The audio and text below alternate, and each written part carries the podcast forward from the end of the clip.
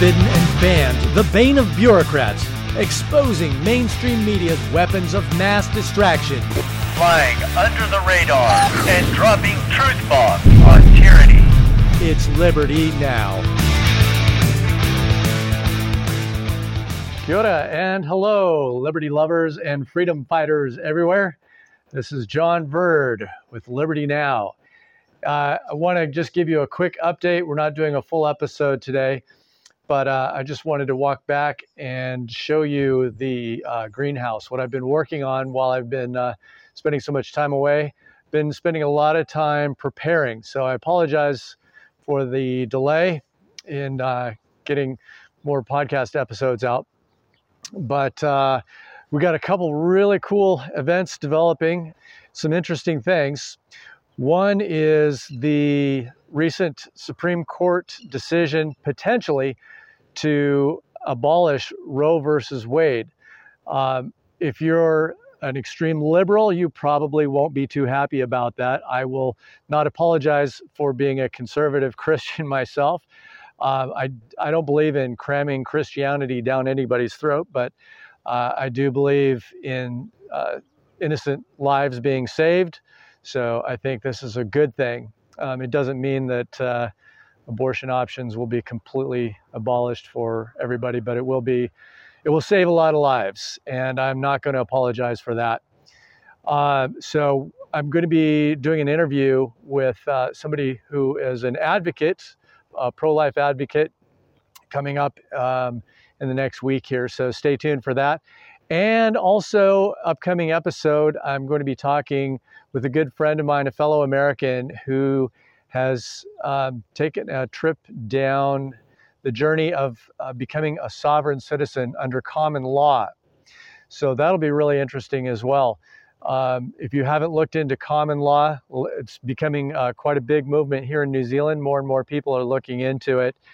And it starts to look at the legal fiction that we're all living under. Um, and we can choose to participate as much as we want uh, or as little as we want um, under certain laws. Anyway, I'm still learning about it myself. It'll be interesting to talk to uh, my good friend Jeff when he comes on for that. So stay tuned for that as well.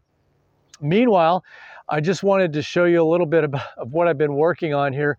Uh, I, I think this is a really important time. I know that restrictions have lifted for uh, you know mandates on vaccines and mask wearing, which is uh, a great thing. But I think it's only temporary. I don't think this is going to last forever. I, I foresee more lockdowns coming in the near future, and this is kind of a time of grace that I think we should be looking at preparing as much as we can. And what I mean by that is, um, you know, having a little bit of extra food um, and being able to produce your own food.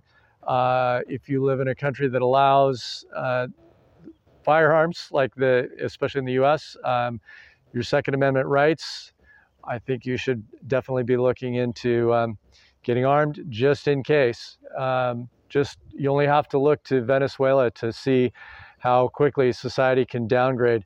There were stories of, starvation so bad there when a cattle car was uh, bro- broke down and, and overturned. It had an accident, and uh, some cows got out of the cattle car. People were rushing the cars and biting into live cows. That's how hungry they were. So uh, if you think it can't help happen elsewhere, then I think you're just fooling yourself. Anyway, part of the preparation I've been doing is spending a lot of time um, working on my greenhouse over here.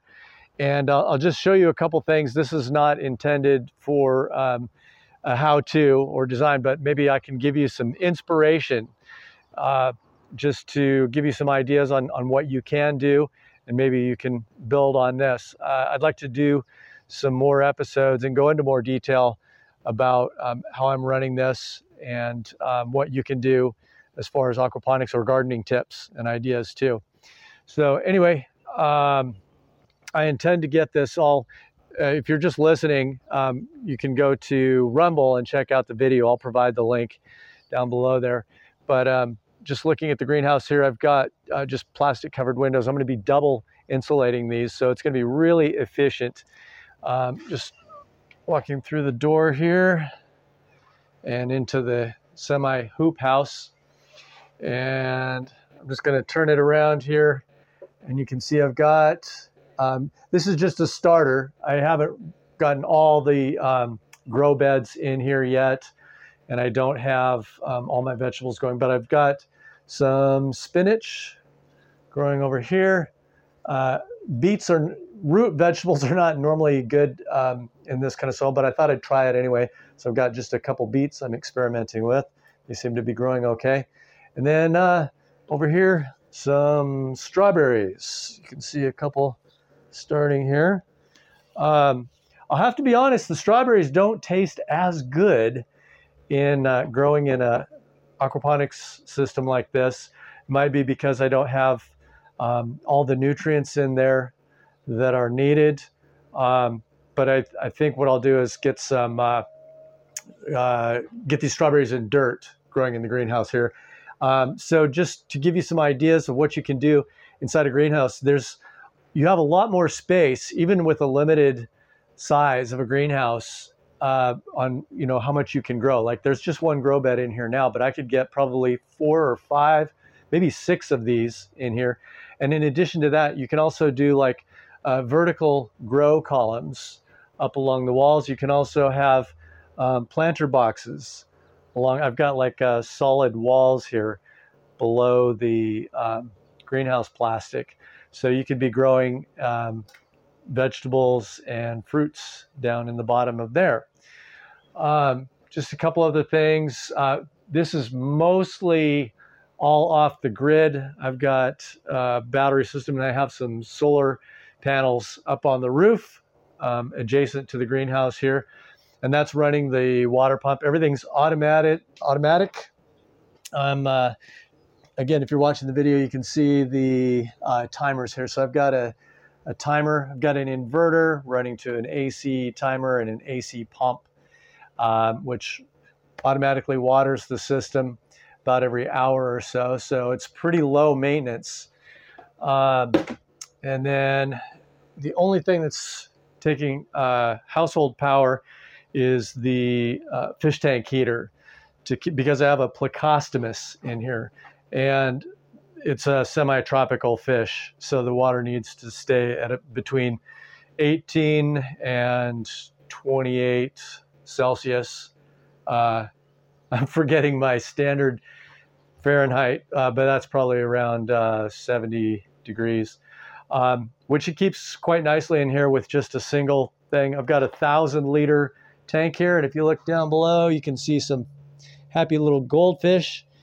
Purpose of the goldfish is to provide uh, the waste, the ammonia from uh, their waste product gets pumped up into the grow bed, and then the microbiome in the grow media here um, converts that into nitrates and nitrites and uh, fertilizer, basically, which the plants love. So the plants get fertilizer from the system, and then in return, the fish get nice, clean, filtered water in return, and it helps uh, aerate and circulate the water when the pumps run. So it's uh, it's its own little ecosystem.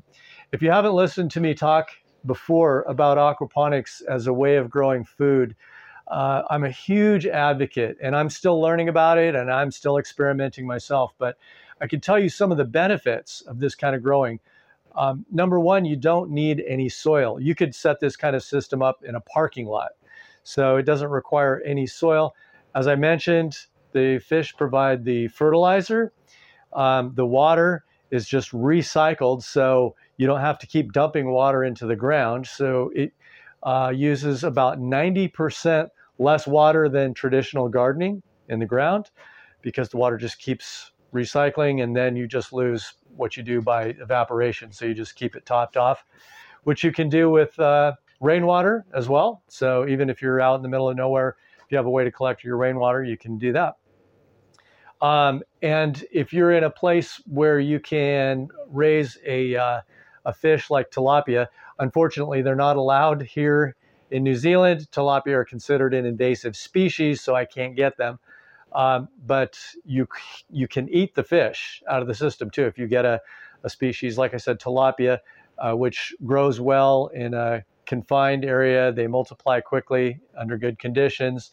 They taste good, so you can get uh, protein and vegetables out of a single system like this. So start thinking about that if you're not already looking at it. Um, anyway, just a, another couple things I've done in here. Uh, I've installed a an automatic vent.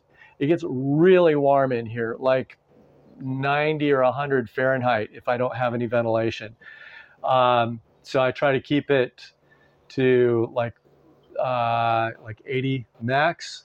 And this ventilation system does that all by itself. So I've just cut a door or a hatch up here, and you can um, hook up a like a thermal activated uh, piston right here. Um, you can get these online for 30, 40 bucks or less, depending on where you get them. And it just uh, responds to the temperature. So when it gets warm, you can see that it's partially open right now. And by the time it gets down to about 25 Celsius, that will be completely closed. So when it warms up, automatically opens, and um, yeah, it's it's a pretty efficient system. So, anyway, I just wanted to take you on a quick tour of the greenhouse, talk a little bit about um, preparing, growing your own food.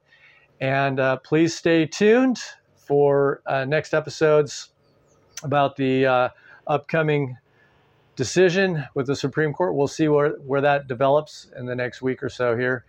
And uh, we'll also be talking some more about uh, common law and maybe you can look in to see if that's right for you under these uh, current geopolitical conditions around the world.